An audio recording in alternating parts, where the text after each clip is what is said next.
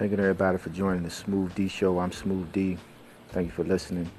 Um, today is February 22nd, 2018, and I've been doing little known Black History facts uh, all this month.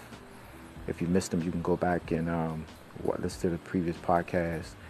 Today, I'm doing one on Daniel Hale Williams. I'm sorry, Dr. Daniel Hale Williams.